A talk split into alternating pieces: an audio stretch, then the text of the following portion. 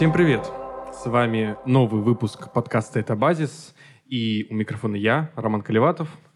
Денис Прокуронов. А также наш гость, друг, товарищ Михаил Лобанов, политик, доцент МГУ. Привет, Миша. Привет, всем. И сегодня мы хотели бы поговорить про э, другую животрепещущую тему, про профсоюзы, как объединяться в современном мире в условиях политического давления и насколько это эффективно. Но прежде, как всегда, мы попросим всех подписываться на наши соцсети, на наш Телеграм, на Инстаграм, на Твиттер. А, смотрите нас на Ютубе, где вы можете не только нас слушать, но и видеть, как, как мы выглядим и как мы разговариваем. А, не забывайте везде подписаться, поставить лайк, отправить выпуск этого подкаста своим друзьям, своим врагам, своим оппонентам. А, и поддерживайте нас на Бусте обязательно. Своему работодателю не забудьте. И работодателям, да. Обязательно своим работодателям отправьте наш выпуск. Коллегам коллегам. А, и, конечно же, наш традиционный дисклеймер. Вся наша политическая деятельность, в том числе запись этого подкаста, происходит в России в условиях определенных ограничений и цензуры, поэтому некоторые вещи, явления мы не можем называть своими именами. И мы надеемся, что вы у нас самые умные, самые любопытные, и вы так все поймете без лишних слов, без обидников. Итак, мы начинаем. Итак, что такое профсоюзы, друзья? Почему возникает рабочая или профессиональная солидарность, и почему она так успешна в создании политической повестки. Миш, что такое профсоюз? В двух словах. Настолько я не готовился. Сейчас загуглим, найдем в Википедии. Ну что такое? А, работники, рабочие, наемные работники объединяются для защиты своих коллективных общих интересов и а, пытаются коллективными действиями эти интересы отстоять. Одна из форм – это профсоюзы. Ну, наверное, мы можем, будем сегодня говорить э, чуть-чуть шире, да, то есть мы не будем э, пытаться остаться именно в э, профсоюзы, понимать как именно э, та форма, которая прописана в российских законах, потому что в российских законах для профсоюзов не так много места, не так, там нет места для профсоюзов, там нет места для забастовок фактически, а мы будем говорить про профсоюзы как... Э, про некий накопленный человечеством, э, движением наемных работников опыт за последние столетия. Поэтому это может называться профсоюз, это может не называться профсоюз. Мы будем говорить про то, как люди одной профессии или одно, у, на одном предприятии, в одном университете общими усилиями добиваются повышения зарплат, э, защищают коллег, э, добиваются хороших условий работы, ты просто добивается уважительного отношения к себе со стороны работодателя. Да, и также стоит сказать, что у нас э, гостем является сегодня э, Денис Левен. Он у нас был го- гостем в нескольких выпусках. Денис, привет. И он как раз представитель э, рабочей профессии, поэтому он поделится своим опытом. Привет, привет.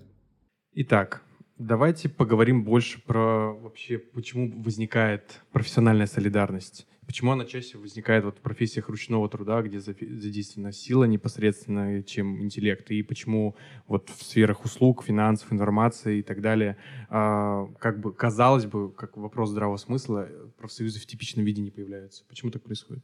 Ну, мне, возможно, здесь ошибочный взгляд, э, просто исторически профсоюзы появлялись там, еще в XIX веке, в начале XX века, а, в тех условиях, а, когда индустриальная промышленность развитых стран, она доминировала.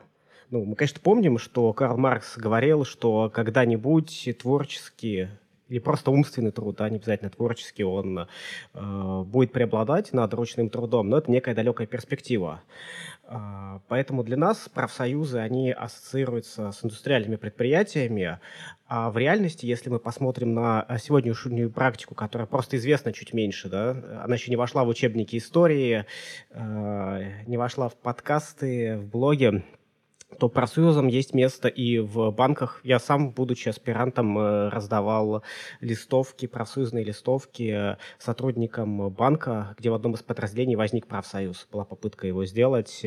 Есть э, попытки создавать профсоюзы среди айтишников и это все будет неизбежно набирать обороты. Меняется экономика, и рабо- э, рабочее движение наемных работников, рабочее движение, оно, естественно, тоже откликается на эти изменения, и меняет формы, меняет э, способы организации, агитации, э, поэтому профсоюзам есть место везде. Ну вот есть ощущение, что профсоюз, как такая форма самоорганизации, сегодня даже, она действительно ассоциируется с каким-то таким элементом в прошлом, да, то есть это вот есть заводы, индустриальные предприятия, какие-то большие там сообщества там а, рабочих в индустриальных профессиях, и что вот профсоюз сегодня, если мы там спросим какого-то человека на улице, в основном какая-то, наверное, ассоциация может возникнуть именно там сотрудник там, рабочий на заводе, сотрудник на массовом предприятии и так далее. Да? Представить себе, что есть профсоюз э, с, там, работников интеллектуальных профессий или там, в банках или в, среди айтишников, это довольно сложно. То есть первая ассоциация — это все-таки про что-то, что было лет 50, 60, там, 100 лет назад, хотя мы знаем, что есть там попытки создать профсоюз и внутри Гугла, внутри каких-то IT-предприятий. Вот, и то есть, киноиндустрии. Как бы... То есть да, очень конечно. много примеров. То есть у нас вот э, наш гость Денис, да, работая на массовом таком предприятии в Амазоне, если я правильно могу это как бы так, так э, рассказать. То есть это как бы такая понятная история, да, типа сотрудники Амазона, массовых предприятий, там, курьеры, работники склада, они могут объединяться в профсоюз. А могут ли объединяться в профсоюз и проявлять такую вот профессиональную солидарность, там, IT-сотрудники, которые в офисе просто работают? Я, наверное, могу э, попробовать на своем, собственно, примере показать, э, как я вижу, как возникают эти цепи солидарности прямо вот на нашей работе. То есть, как э, Денис уже сказал, я работаю на складе э, Амазона в Германии. Тут, наверное, нужно сделать сразу дисклеймер, что нам разрешают ходить в туалет. Вот, да. Но, э, значит, тут э, на самом деле, мне кажется, все идет, так сказать, ну, от базы какого-то, от базы, э, если так можно сказать. То есть э, у нас э, наша команда насчитывает, ну, человек 40, наверное, может быть, ближе к 50 даже. И состоит она из очень разношерстной публики, я бы сказал. То есть я пытался посчитать, насчитал порядка 20 национальностей. То есть это ребята с Ближнего Востока, постсоветское пространство, Латинская Америка, Юго-Восточная Азия. Практически нет, кстати, немцев. Вот. А, э, все разговаривают на разных языках. То есть э, каждый э, представитель э, значит, нашей команды говорит как минимум на двух. То есть э, это свой родной и либо английский, либо немецкий. То есть э, так или иначе в процессе взаимодействия э, мы все э, сближаемся друг с другом, э, разные культуры, э, разные там стили общения. И возникает э, массовое ощущение, ну, что отличий между нами, собственно, нет, да, мы, несмотря на то, что мы все разные, мы все э, можем общаться, вместе работать и друг другу помогать. Э, это, мне кажется, такой важный фактор, который ну, провоцирует сближение. То есть у нас такое сообщество, в котором реализуются очень разные культурные практики. Это во-первых. А во-вторых, вот мне кажется, чем ключевым образом это может отличаться от каких-то работников ну, третьего сектора, так сказать, да, постиндустриальной экономики – в том, что э, наша работа зачастую, точнее не зачастую, а практически постоянно требует э, применения э, совместных усилий и взаимопомощи. То есть, э, ну, у нас постоянная задача совместно таскать какие-то тяжелые там коробки, какие-то штуки, да. То есть, э, там, у нас работают в том числе там, девушки или там не самые сильные парни, и им всегда нужно помогать, и мы друг другу помогаем. Некоторые штуки, в принципе, я бы не поднял. Вот. Э, поэтому практика взаимопомощи, какой-то солидарности, она присутствует постоянно да. При этом э, у меня есть тоже работ, э, опыт работы э, в корпорации на такой, ну, такой как раз-таки сфере услуг, можно сказать, да. И там, в отличие от этого, задачи сугубо индивидуальные, и которые зачастую не, не предполагают совместного участия и взаимопомощи. Поэтому как будто бы в среде вот таких вот старых профессий, да, распространены просто практики совместного какого-то действия. И в этом смысле возникновение профсоюза выглядит э, очень логичным. Ну, при этом, конечно, вот вы уже сказали, ничего не мешает создавать профсоюзы и в других сферах, в том числе постиндустриальной экономики. А, просто если подумать, что даже в IT-организациях, в крупных каких-то компаниях все равно, даже если у нас есть пози... возьмем позицию там разработчика, да, или аналитика, или какого-то маркетолога, все равно в работе над продуктом, который по большому счету связан с разработкой там кода или с какой-то вот такой аналитической историей, когда вроде бы все можно свести к индивидуальным э, задачам, все равно возникает пространство для такой кооперации и взаимопомощи. То есть э, в этом смысле это ровно так же, как э, на складе там э, тебе или кому-то еще надо помочь перенести какие-то тяжелые грузы. Все равно, наверное, даже в постиндустриальной экономике, в секторе постиндустриальной занятости возникает пространство для совместной какой-то деятельности. То есть не то, чтобы весь труд такой индивидуализированный сведен к труду там, человека самого по себе. Все равно есть некое пространство для взаимодействия. То есть как бы в этом смысле э, профсоюз, э, если бы его оправдывать или привязывать к возможности совместной какой-то деятельности, кооперации и взаимопомощи, он возможен даже в постиндустриальном секторе. Мне кажется, просто в этой ситуации можно говорить о профсоюзе каком-то э, мета-нарративе условно, потому что э, мы понимаем профсоюз как при, э, как привязку к индустриальной эпохе, когда на самом деле людям э, там, на предприятии, э, на складе, где угодно нужно было кооперироваться, и ну, как бы весь рабочий процесс шел на процессе кооперации. Сейчас, конечно, с условием появления массового третичного сектора и роста услуг как бы вообще в объеме ВВП, понятное дело, что задачи либо становятся индивидуальными, либо они выстроены на основе конкуренции большой внутри компании, чтобы получить более, там, большую премию, более высокое место в, а, иерархии компании. И так или иначе, это как бы, условно, та индустриальная логика нарушается, но мы можем в этой связи, я думаю, рассматривать профсоюз больше как стремление к самоорганизации, к самоуправлению, кто, который, ну, как бы может ну, служить, на самом деле, таким метанарративом. Конечно, формы могут меняться, а, такого взаимодействия и формы организации бизнеса, производства, но, тем не менее, такая логика взаимопомощи, она может в какой-то момент превалировать для того, чтобы защищать банально свои интересы. Поэтому а, логика существования профсоюзов, на мой взгляд, она валидна до сих пор и имеет право на существование вполне. И это доказывается многочисленными примерами, допустим, из жизни многочисленных российских эффективных профсоюзов и встроенных в государственную систему. Миша, а вот ты сказал, что когда ты был аспирантом, ты раздавал листовки для сотрудников банка, э, когда они хотели сделать свой собственный там, профсоюз. Чем эта история закончилась? У них получилось создать ну, видимо, большого развития не получило. Это был один из отделов банка если не ошибаюсь, по работе с VIP-клиентами.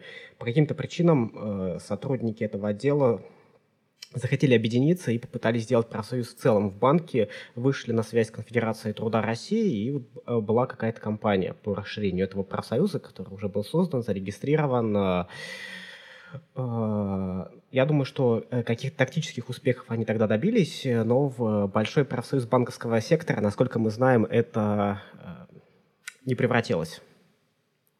Да, и в этой связи, конечно, было бы хорошо поговорить вообще про политический потенциал, может, профсоюзов. Насколько это вообще, э, они могут влиять на политику, насколько они вообще сами являются каким-то политическим действием. Ну, вот здесь хорошо как раз предыдущий вопрос взять, почему у нас профсоюзы в нашем представлении это профсоюзы индустриальных предприятий.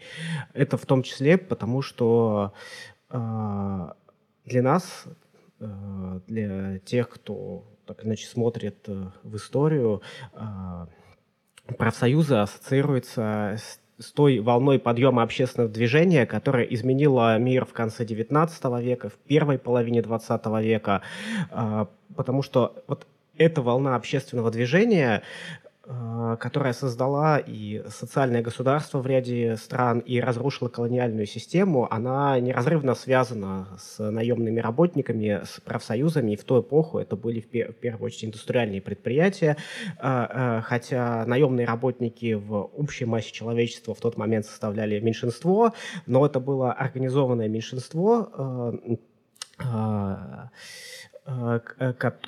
которое меняло мир. А, а сейчас, э, последние десятилетия, мы в целом видим э,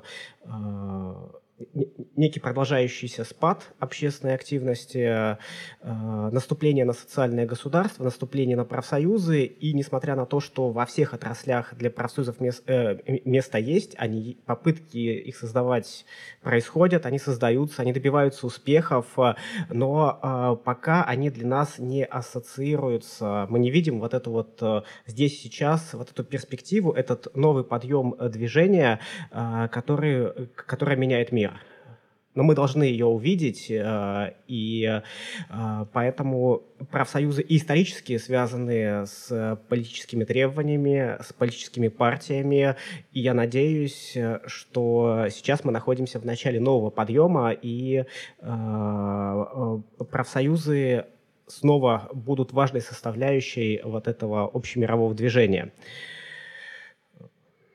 Тут я не могу не спросить на самом деле, да, что, с одной стороны, действительно, возвращаясь к историческому опыту, мы смотрим на профсоюзы и ассоциируем их как бы с индустриальным, э, индустриальной эпохой, да, и с той эпохой, когда это движение, профсоюзное движение, да, было способно как бы менять мир, э, быть основой для массовых социальных движений, которые связаны там, с борьбой за равенство, за большую там политическое представительство, за равенство и так далее. А, но сегодня, например, возвращаясь опять-таки к примеру про профсоюз банковских сотрудников, да, может ли профсоюз сегодня оказаться не таким вот политическим триггером каких-то политических изменений, да, а быть просто такой деполитизированный, э, деполитизированным инструментом для тактических задач, да, то есть, как бы вот ты рассказывал, банковские сотрудники, которые, может быть, добились каких-то тактических успехов, а, может быть, в этом сегодня какой-то такой предел профсоюзного движения, да, то есть просто тактически чего-то достигать без массовых политических там, Э, интенции или там желания массово там, э, глобально поменять мир. Может ну, быть, это просто инструмент и ничего больше сегодня. А, ну вот, даже если бы это был просто инструмент, и можно было бы просто улучшать условия труда, это уже было бы немало, да, особенно в сегодняшней России. Это, э, но мой опыт, э, то, что я видел за 15 лет в профсоюзном движении, он говорит о том, что даже чтобы добиваться просто вот этих частных локальных успехов на отдельных предприятиях, в, одни, в отдельных фирмах, должны быть люди, которые будут локомотивами, моторами этих профсоюзных общественных компаний, а опыт показывает, что чаще всего такими людьми становятся люди с левыми взглядами, да, то есть те, у кого есть политическая мотивация, мировоззренческая мотивация, которые хотят не только повышения зарплаты, а которые видят э, какую-то перспективу дальше, да, более радикальных изменений действительности, э, и они, с одной стороны, э, без них не будет борьбы за конкретные улучшения и не будет, соответственно, успехов. А с другой стороны, они автоматически и вносят эту перспективу, эту дискуссии в эти зачатки профсоюзного движения, там, в которых участвует несколько десятков человек. Э, это не так просто провести увидеть за борьбой против какого-то взорвавшегося начальника, за повышение зарплаты, эту пер перспективу изменения мира. Э, но без этой перспективы не получится и от этих маленьких побед, которые важны при этом сами по себе. Я тут хочу, на самом деле, еще спросить Дениса, э, с учетом опыта работы в Амазоне, э, я так понимаю, что без пока профсоюзной ячейки, э, насколько вот в этих дискуссиях там, или в общении среди вашего там рабочего трудового коллектива э, ты можешь обнаружить не просто потенциальное желание что-то тактически поменять, да, но и какую-то вот сущностную там историю про изменение мира, про ощущение там глобальных проблем, неравенства и там несправедливости. То есть прослеживается ли это вот среди твоего коллектива, который у тебя там есть? Ну, э, здесь на самом деле я бы сказал, что прослеживается очень хорошо. Я, честно говоря, был поражен, когда а, пришел в этот коллектив и увидел, насколько такие вещи достаточно отчетливо проступают. Но я про это э, достаточно долго думал и ну, пришел там, к нескольким умозаключениям. Потому что достаточно очевидно, даже в Германии, да, казалось бы, достаточно благополучной стране, ну, что и говорить, а работники э, таких предприятий, как мое, то есть э, склады Amazon, там, других складов, там, курьеры, например, вот у нас тоже есть, да, это люди, которые находятся в ну, одной из самых нижних социальных страт с точки зрения э, социальной защиты, с точки зрения э, заработной платы, с точки зрения свободного времени, с точки зрения э, количества физического труда, которое э, система заставляет их делать, и это с одной стороны, да. С другой стороны, э, они находятся в одном сообществе с точки зрения того, насколько система, политическая система, в том числе экономическая система, хотя я думаю, что это неразрывно связанные части, насколько эта система к ним, собственно, глуха. И это некоторое общее место, на самом деле, среди э, моих коллег. То есть э, для меня э, было достаточно иронично э, услышать, что стандартные ман- мантры от моих сотрудников, что во власти, в данном случае в Германии или в Европейском Союзе, сидят э, тупые политики, которые не знают нужд э, простых граждан, не знают нужд мигрантов, вообще и де- действия никак их не соотносятся да, с, необходимостью, с необходимостями простых людей. Э, в общем-то, ситуация до боли знакомая, честно говоря. Я не так давно здесь живу, после России. Вот. И э, мне кажется, тоже как бы это объединяет э, работник, э, работников таких э, предприятий в некоторое общее целое с точки зрения политического запроса. И этот политический запрос, он действительно существует. Наверное, необходима некоторая помощь для того, чтобы помочь этот запрос э, артикулировать в некоторых случаях, да, то есть там зачастую, понятное дело, что, ну, далеко не все сотрудники могут э, себя локализовать как-то на политических координатах, определить себя как левых и так далее. Но некоторый такой почвенный левый запрос, он существует, в общем-то, у всех. Всем нужна большая зарплата, всем нужна большая социальная защищенность, всем нужны там лучшие там условия э, труда.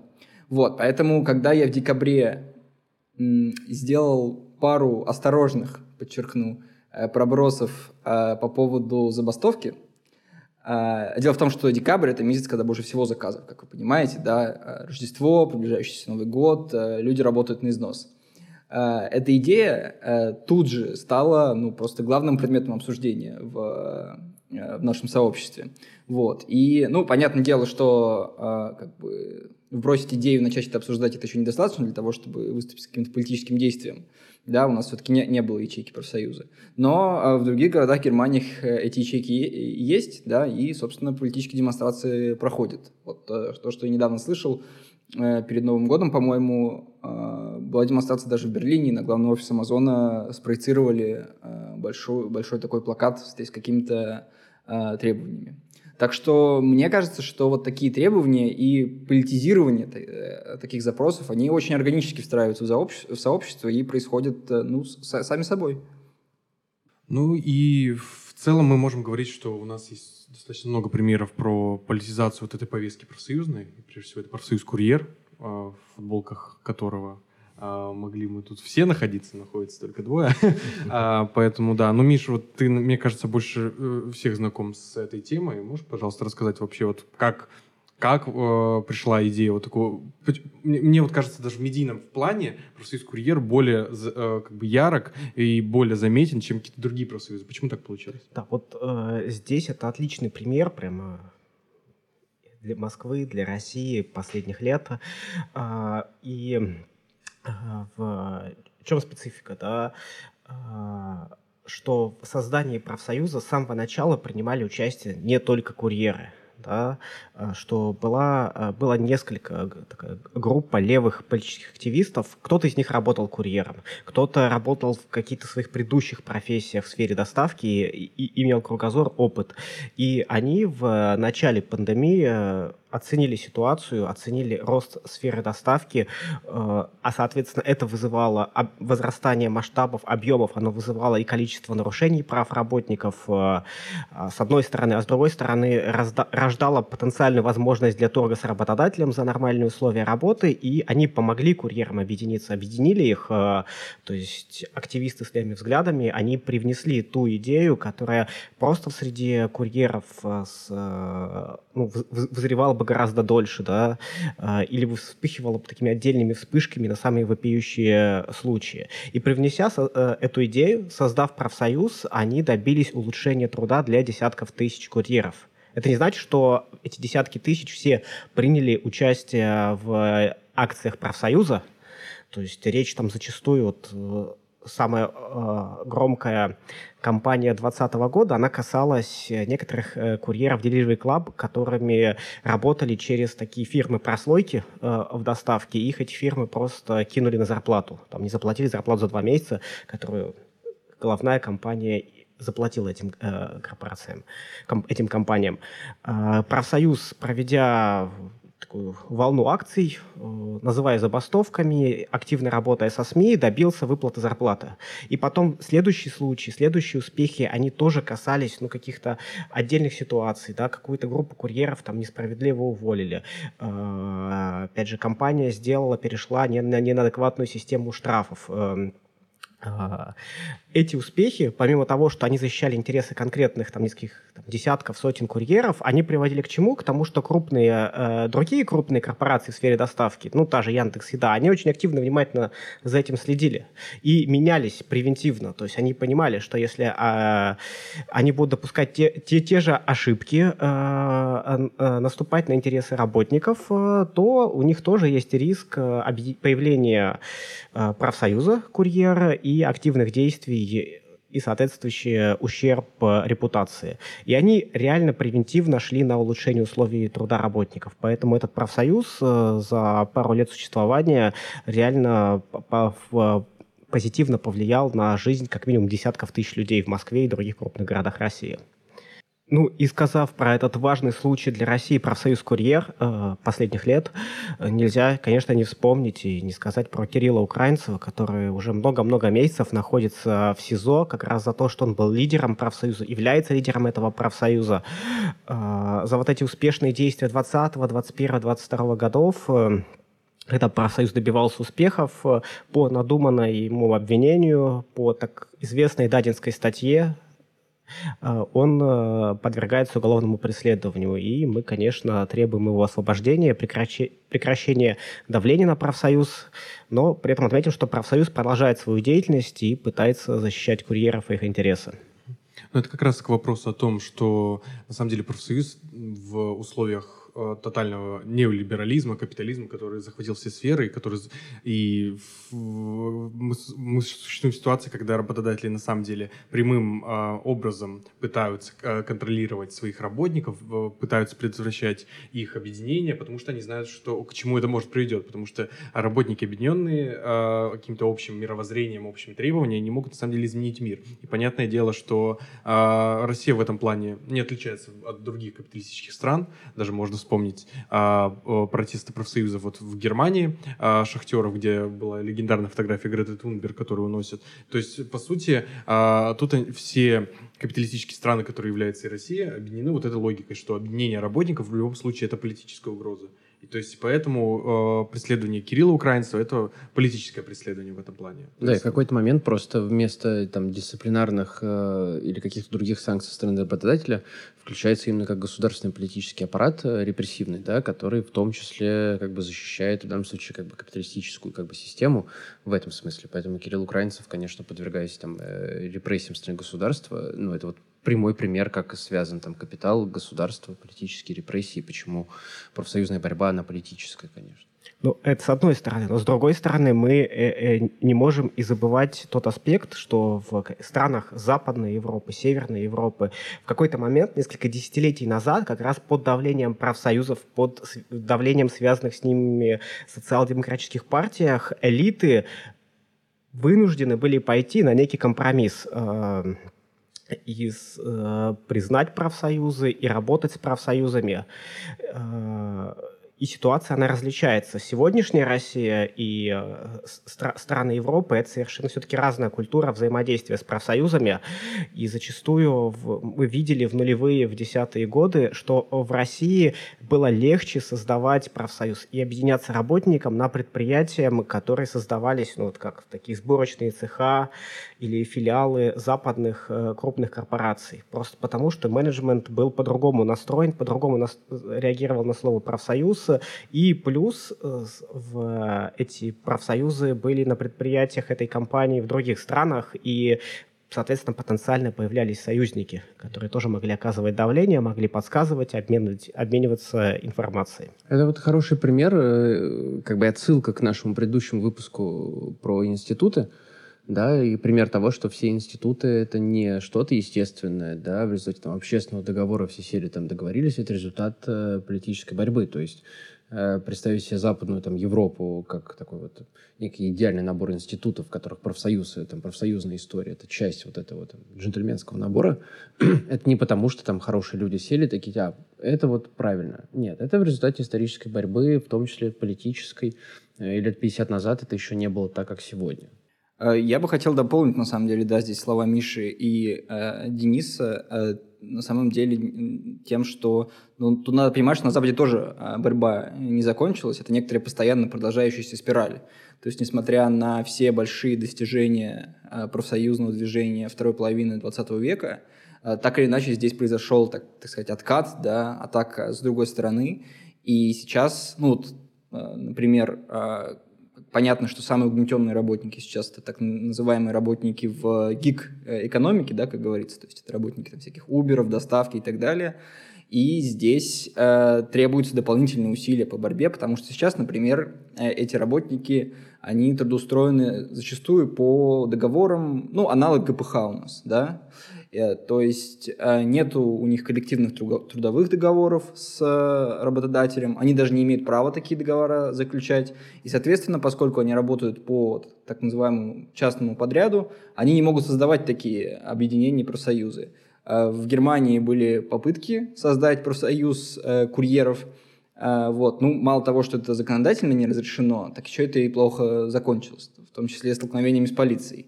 Э, похожая ситуация проходит и в Соединенных Штатах, э, да, потому что там, там тоже таксисты Uber, например, не могут законодательно создать свой профсоюз, хотя являются самыми угнетенными работниками, да, с неограниченным количеством рабочего дня и так далее. Да, и тут мы можем вообще перейти к части про профсоюзы сегодня. Ну вот такой вопрос, ну как бы, опять же, здравого смысла возникает. Зачем создавать профсоюзы сегодня, если в целом кажется, вот все ок. Ну, то есть, как бы на взгляд такого обывателя, условно, который э, работает, казалось бы, 8 часов в день и как бы думает, ну вот в целом у меня зарплата есть, у меня там квартира есть, типа, что мне добиваться? Если ты приехал из Ирака, Сирии э, или другой какой-нибудь страны, не будем показывать пальцем, где идет э, война, вот. И э, для тебя э, хоть какая-то работа в новой стране, это уже достаточно много. Возникает вопрос, а что жаловаться-то, собственно? Да, а как какая-то ассоциация с профсоюзом и с профсоюзной деятельностью, по крайней мере в России, часто это просто про формальную бюрократическую историю, про санаторий, отпуск, или что-то еще, типа зачем? Санаториев уже практически не осталось. Ну, я Это условно... Легенда как, красивая. Как красивая легенда, да. Э, типа, что ну, у нас есть там профсоюз, членский взнос, э, мне дадут там, не знаю, грамоту или там поездку в санаторий. Зачем? А, а с точки зрения как бы мигранта или кого-то еще, какая-то работа, как Денис сказал, есть, ну, и все классно. То есть зачем этим вообще заниматься? Ну, если мы говорим про Россию, раз прозвучали эти слова про путевки и санатории, то, наверное, все-таки нужно сказать, да, в России ситуация специфическая. Словосочетание «желтые профсоюзы», оно есть во всем мире. Да? Это профсоюзы, которые обычно создает сам работодатель, а, чтобы с этим профсоюзом, который он полностью контролирует, и вести переговоры, э, изображать эти переговоры и реально не идти на уступки работникам. Такие карманные профсоюзы. А, в России ситуация осложняется тем, э, что в Советском Союзе места для настоящих профсоюзов с одной стороны не было. Там э, в, в силу, в принципе, было проблематично заниматься политической и общественной деятельностью в силу давления государства, а с другой стороны, защиту наемным работников в значительной степени само государство и обеспечивало. А, поэтому э, меньше другая э, система социального государства, принципиально отличная от э, Западной Европы, э, где э, создание социального государства э, происходило в каких условиях? Послевоенное славное 30-летие, когда э, государство ведет активную политику на рынке труда, э, не создает, не поддерживает искусственную армию безработных, а наоборот как бы обеспечивает работой. Э, в какой-то степени не противодействует, а иногда и поощ... были случаи и поощряет профсоюзное движение, и наемные работники э, сами путем э, забастовок, коллективных действий через профсоюзы добиваются повышения зарплаты, улучшения условий труда, и люди чувствуют, что то, что они получили, то, что они живут э, хорошо, а послевоенная Европа это такой как бы некий ориентир для всего мира до сих пор. Что, что они это своими усилиями получили. А в Советском Союзе система социального государства, социальных гарантий, она ее давало государство, да, это было такая как бы некое э, наследство э, момента, когда появлялась, э, появлялся Советский Союз, из-за революции, где очень как бы был сильный заряд на, идеологический заряд на права наемных работников, и государство в значительной степени было вынуждено, в том числе по этой причине, по некоторым другим, э, вот эту систему социального государства развернуть в послевоенном Советском Союзе, но люди не чувствовали, что они это завоевали, что это не получили, что это результат их коллективной борьбы. Э, и это раз, э, совершенно разный опыт. Поэтому на выходе из Советского Союза э, мы получили ситуацию, э, когда настоящих профсоюзов нет, у людей практически нет опыта коллективной э, борьбы на рабочем месте. А, но с другой стороны, есть организации, называемые профсоюзы Э, которые эту нишу в каком-то смысле занимают. Это Федерация независимых профсоюзов России, которая возглавляет Шмаков, который на 1 мая ходит с Единой Россией и полностью срослись с текущей правящей верхушкой. Они не заинтересованы в защите прав наемных работников, а даже если бы они хотели что-то изображать, у них на это нет организационного ресурса, недостаточно кругозора. А, но они это место занимают, э, и еще 15-20 лет назад э, реально э, многих людей сидело в голове слово «профсоюз» было, ассоциировалось вот с этими профсоюзами пришедших советских времен. Сейчас они в силу того, что ничего не делают, это фактора все меньше и меньше. То есть сейчас постепенно усилиями активистов, профсоюзных активистов, политических активистов. Э, э, да банально из-за того, что люди больше ездят э, в ту же Европу и в своей поездке сталкиваются с забастовками в метро, на транспорте, через СМИ. Идея, что нужны настоящие другие профсоюзы, она начинает в плане дискуссии э, фигурировать. Они как бы видны как идея на горизонте. То есть мы еще к ним не пришли, это довольно долгий путь, э, но тем не менее ситуация меняется.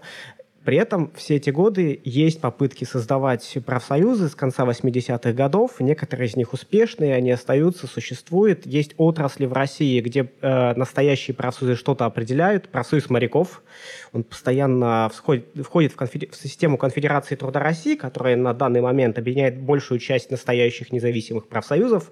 Вот тот же Большой профсоюз моряков, он борется во всех ситуациях, где российские моряки в зарубежном портах попадают в трудную ситуацию. Им не выплачивают зарплаты или какие-то еще э, более тяжелые случаи. Э, в автопроме, э, на зарубежных предприятиях, я вот уже говорил, да, в нулевые годы был пример Форда. Всеволожск под э, Питером, э, сильный профсоюз, который провел несколько забастовок, э, реально добился повышения заработной платы до очень приличного на тот момент уровня для всех работников. В десятые годы это кластер автопредприятий под Калугой, Бентеллер и другие, тоже успешный профорганайзинг, успешные забастовки, есть э, и э, другие отрасли, но большинство предприятий России настоящих профсоюзов там не было, и даже не было попыток э, их создавать. Э, и э, это та ситуация, в которой мы живем сегодня. Но возвращаясь к тому, что Рома с Денисом э, сказали, да, вот ну в целом, ты устраиваешься курьером э, там, в Delivery Club, тебя не устраивает там оплата труда, но можешь уйти в Сбермаркет, можешь уйти типа в Яндекс, там, еду или куда еще. Не нравится работа в Wildberries, можешь уйти типа в Озон, да, то есть зачем создавать как бы профсоюз, зачем заниматься такой профессиональной борьбой на рабочем месте, да, если, ну, у тебя есть как будто выбор, альтернативы или, ну, в целом все ок. Вот Денис, как вот сказал, там, мигрант приехал там из другой страны, где вообще нет никакой работы, да, э, в силу разных причин. А тут есть какая-то работа. Ну, все же ок. Ну, то есть зачем заниматься всем этим? Ну, в реальности, если ты хочешь профессионально реализовываться в какой-то одной и той же сфере, то есть э, то у тебя не так много выбора. То есть э, зачастую ты не можешь куда-то уйти и остаться в тех же условиях, тех же научных институтов их не так много, у тебя не такой большой выбор, куда ты можешь перейти. А, а, э, компаний в других сферах тоже не так много, э, куда ты можешь уйти. А, и также этот переход, бегство с э, места работы – это все-таки психологическая травма, которую еще следует как-то пережить. А, и э, если мы идем по пути, когда мы отказываемся от коллективной борьбы за нормальные условия, за нормальные отношения к себе на рабочем месте, то ситуация в среднесрочной перспективе идет к тому, что все работодатели начинают этим пользоваться, да, это понижает даже чисто по таким как бы рыночным механизмам, ухудшает ситуацию в целом в отрасли, в целом в экономике для наемных работников, и мы это видим.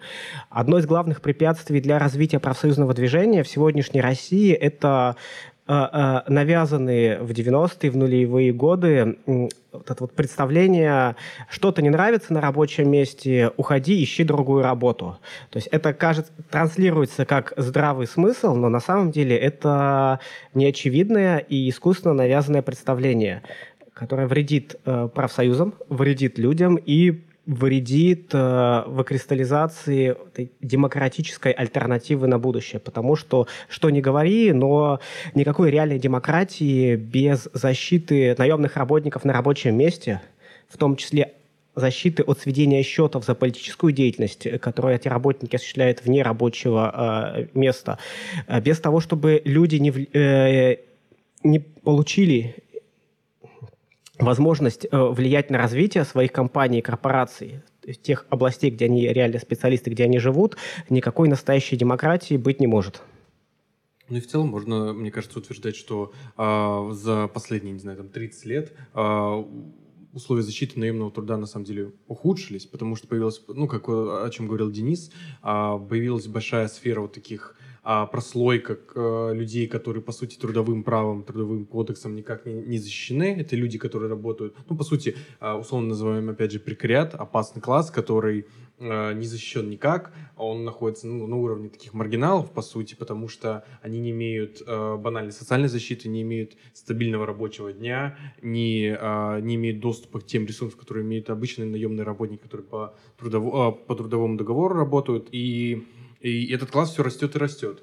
То есть и больше а, уже все меньше и меньше надежд для а, молодых людей получить постоянную стабильную работу по трудовому договору, не, про, не, по, не по краткосрочному, который был бы как, достаточно продолжительный, защищал бы твои как бы, основания, твое рабочее место и гарантировал бы тебе какую-то стабильную заработную плату. Таких условий все меньше, и на самом деле а, в США такой тоже переход во многих нестабильных штатах а, расширяется. Там люди Э, от 15 до 24 лет, если не ошибаюсь, во Флориде, они, 40% э, э, из них не имеют постоянного, постоянной работы, и поэтому эта напряженность все будет, будет нарастать, и таким образом Понятное дело, что а, только объединение там, в формате профсоюза или другой формы самоорганизации, какого-то рабочего самоуправления, оно только будет способствовать тому, чтобы эта группа становилась видимой. Но это можно же про, говорить про тех же рабочих а, в, на, на заре индустриальной эпохи, когда,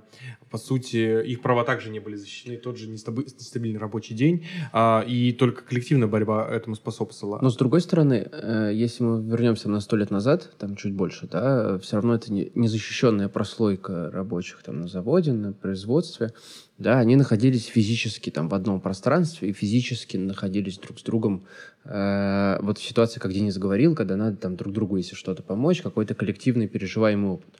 Сегодня там прикарный труд во многом как бы замкнут только вот, вот есть я и мой работодатель, там мои задачи. То есть я могу ну, там я выхожу на смену, больше никого из таких же сотрудников, как я, не вижу. Да? Если вижу, то в, практически мы можем не общаться друг с другом. А, ситуация удаленной работы, да, во многом. А, когда я нахожусь дома, у меня там ноутбук или что-то еще, коллег таких же, как я, которые там в колл-центрах, где-то еще, а, у нас нет общего пространства.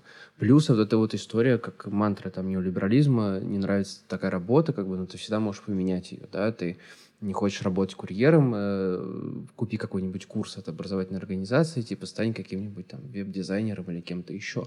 Э, то есть нет этого пространства, когда физически может переживаться какая-то солидарность и совместно переживаемый опыт. И это, как мы вначале говорили, как, постольку, поскольку одна из таких э, ключевых историй для возможности профессиональной там, солидарности или чего-то еще, этого как бы нет. Ни в прикарной занятости, ни в удаленной работе, ни вот в силу там, неолиберальных мантр, да, то есть, с одной стороны, Ром, как ты сказал, сегодня мы можем по аналогии там, со столетней давности говорить о том, что вот новые, там, новая занятость. Это как бы э, причина для новой там, профсоюзной там, деятельности, для борьбы за свои рабочие права. С другой стороны, новые условия, они это все могут нивелировать прям с, ну, достаточно сильно. То есть как... Э, э, если вот наемный труд сегодня переживает такую трансформацию, да, действительно ли профсоюз как бы вот в такой э, своей исторической форме сегодня может быть единственной формой для защиты своих рабочих прав, для защиты своих ну, там, профессиональной цеховой солидарности или что-то еще? Или мы можем говорить о том, что кроме профсоюза может быть что-то еще? Да, я бы, наверное, вот ответил на такой э, пессимистический, да я бы сказал, проброс э, Дениса тем, что э, вот, ну, мы достаточно много обсудили количество э, тех препятствий, которые созданы современными условиями э, развитого так сказать, капитализма, да, что касается и гиг-экономики, да, это вот то, то, где я работаю, и э, прекариата, да, но я бы на, на это смотрел э, как на некоторый контекст, который просто ставит новые задачи,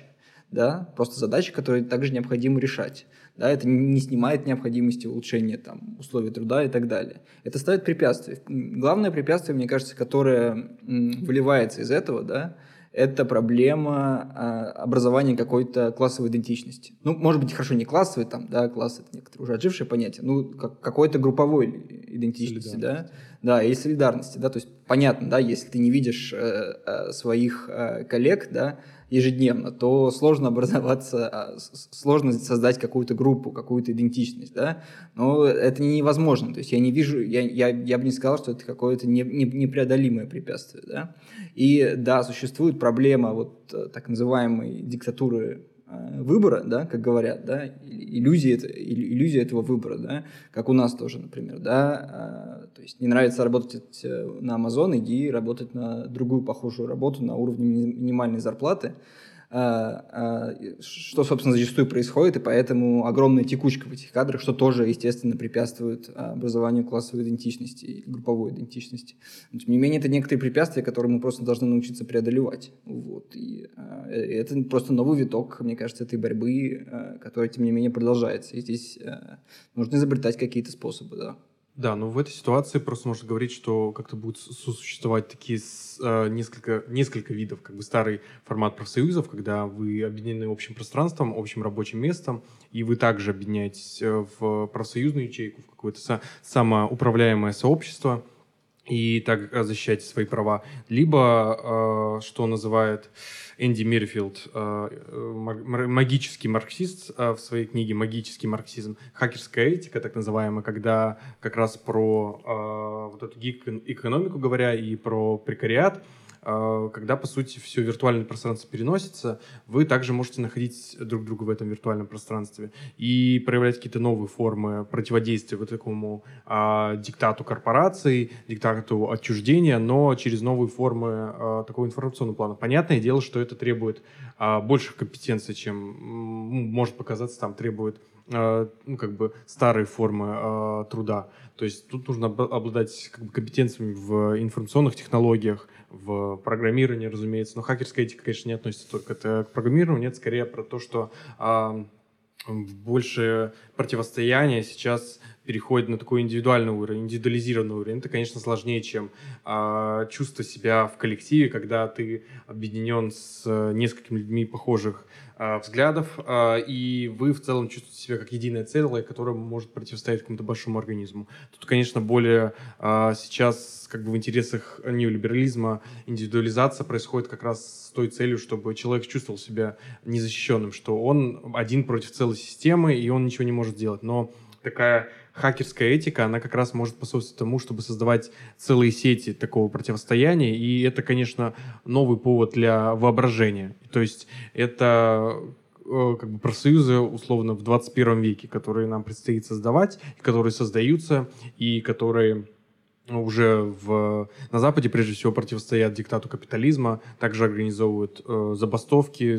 организуют встречи организуют митинги, которые в, из виртуального пространства перетекают в реальное. И, ну, как бы в современном мире можно говорить о том, что виртуальные и материальные, они очень сильно пересекаются, и нам нужно в этом плане воображать, но не стоит забывать, что э, в большей части мира так или иначе все равно превалирует ручной труд, типичный труд, который стал еще более суровее за последние 50 лет с условием переноса производств страны глобального юга, с условиями появления новых а, э, работ ручного труда, ростом а, того же, допустим, а, складского бизнеса с условиями логистики, это, конечно, больше появляется профессий, в которых требуется ручной труд. Поэтому мы не должны отбрасывать, конечно, вот такой классический профсоюзный тип объединения. И он, как показывает практика, он все равно будет иметь большую роль в политике будущего, политике настоящего. Ну да, это непрерывное противостояние, грубо говоря, армии труда и армии капитала, да, в, в которой позиции смещаются. И да, сейчас мы глобально во всем мире находимся э, в ситуации, что когда позиция труда, она очень много потеряла. Это говорит просто о том, что э, нам нужно больше себе возвращать э, и видеть новые перспективы. И э, одни и те же вещи, которые краткосрочно несут только негативный эффект для наемных работников, для профсоюзов, такие как перенос предприятия, они имеют долгосрочные последствия, да, когда корпорации из США, из Западной Европы переносят свои, какие-то свои производства, а, от, от, открывают свои филиалы в других странах, э, это бьет по интересам наемных работников в этих странах, и с этим нужно работать. А, а, но вместе с тем, э, например, эти переносы, они порождают зачастую профсоюзные движения, переносят профсоюзный опыт в эти страны. И поскольку проблемы человечества, их нельзя решить на уровне вот этих ячеек национальных государств, это просто, просто невозможно практически ничего сделать. Да? А, для решения проблем, стоящих перед человечеством, нужно общемировое объединение, но не в форме глобализации объединения корпораций, э, их верхушек или политических элит, а как раз в форме появления нового общемирового движения, важной составляющей которого будут э, те профсоюзы, э, которые возникают в том числе в ходе вот этого переноса производства, когда вместе с ними проникает и культура профсоюзного движения, профсоюзный опыт последних столетий. Да, и это на самом деле просто вот такой позитивный какие-то примеры привести. А на самом деле в а, то, то, что называется глобальный, глобальный юг, Мексику иногда относится к этому, движение в Неопасе, если я не, ошибаюсь, движение крестьян, которые объединились на юге Мексики для того, чтобы противостоять неолиберальным реформам а, мексиканского правительства, и они до сих пор, а, это объединение действует, они добились того, что Э, государство отменило закон о приватизации земли, о переносе из общественной собственности в частную. Они отстояли свою землю. Тоже происходило в Бразилии похожее движение. И эти движения, что на удивление, они а, до сих пор объединены с такими же рабочими, по сути, рабочими крестьянскими движениями, а, профессиями ручного труда. Они объединены в, вместе с движениями аналогичными в Соединенных Штатах, но при этом в Соединенных Штатах другой контекст, другие, другой характер производства, работы. Тем не менее, эти а, движения находят общий консенсус в том плане, а, что они все противостоят капиталу, диктату капитала, диктату либерализма, диктату корпораций. И э, на самом деле среди таких движений гораздо больше общего. И они могут найти много общего между э, в, в разных уголках мира. И, конечно, тут ни, ни привязка к национальному государству, ни привязка какой-то к своей профессиональной принадлежности не может служить препятствием для э, совместной работы. И тут, конечно, опять же, нам много нужно будет своих стереотипов преодолеть относительно того, что кто-то глупее, кто-то слабее, с кем-то мы там не можем объединиться по причине разной профессиональной принадлежности, это, конечно, вопрос просто дальнейшей перспективы. И видно, что, на самом деле, возвращаясь к России, что у нас появляется, на самом деле, как Миша сказал, очень много ростков настоящего профсоюзного движения, рабочего самоуправления, благодаря которому а, мы можем двигаться вперед. Понятное дело, что у нас еще не созрела та политическая культура, которая, по сути, была, к сожалению, выжжена а, пос, а, во время Советского Союза, когда он стал, по сути, таким типичным бюрократическим государством. Но у нас есть задел на будущее. Понятно, что люди уже осознают свою профессиональную принадлежность и свои общие интересы. И И эта культура появляется, она нарастает. Это один из самых важных факторов. Мы сегодня касались э, разных тем, сложностей по созданию профсоюзов, да, что вот на индустриальных предприятиях кажется проще создать профсоюз, потому что вы физически находитесь вместе, угу. да, в э, платформенной экономике это кажется сложнее. Но на самом деле э, э, самый важный фактор это кругозор людей, их осознание того, что только коллективными усилиями они могут добиться нормальной жизни для себя и двинуться по пути, э, демократическому пути к обществу, в котором э, мы вместе все можем определять нашу жизнь.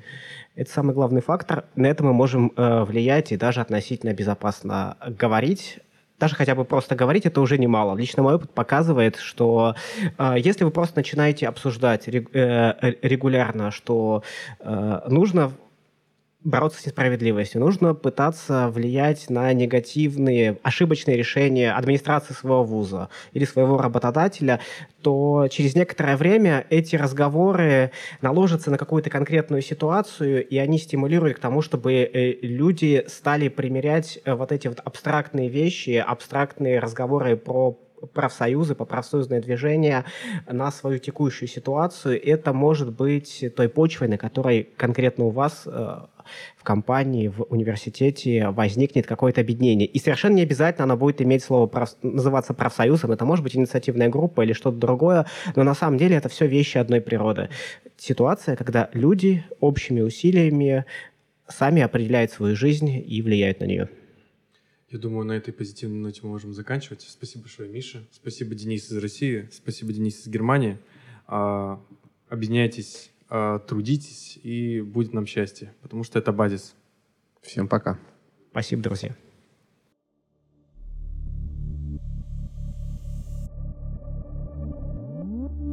Все, это база.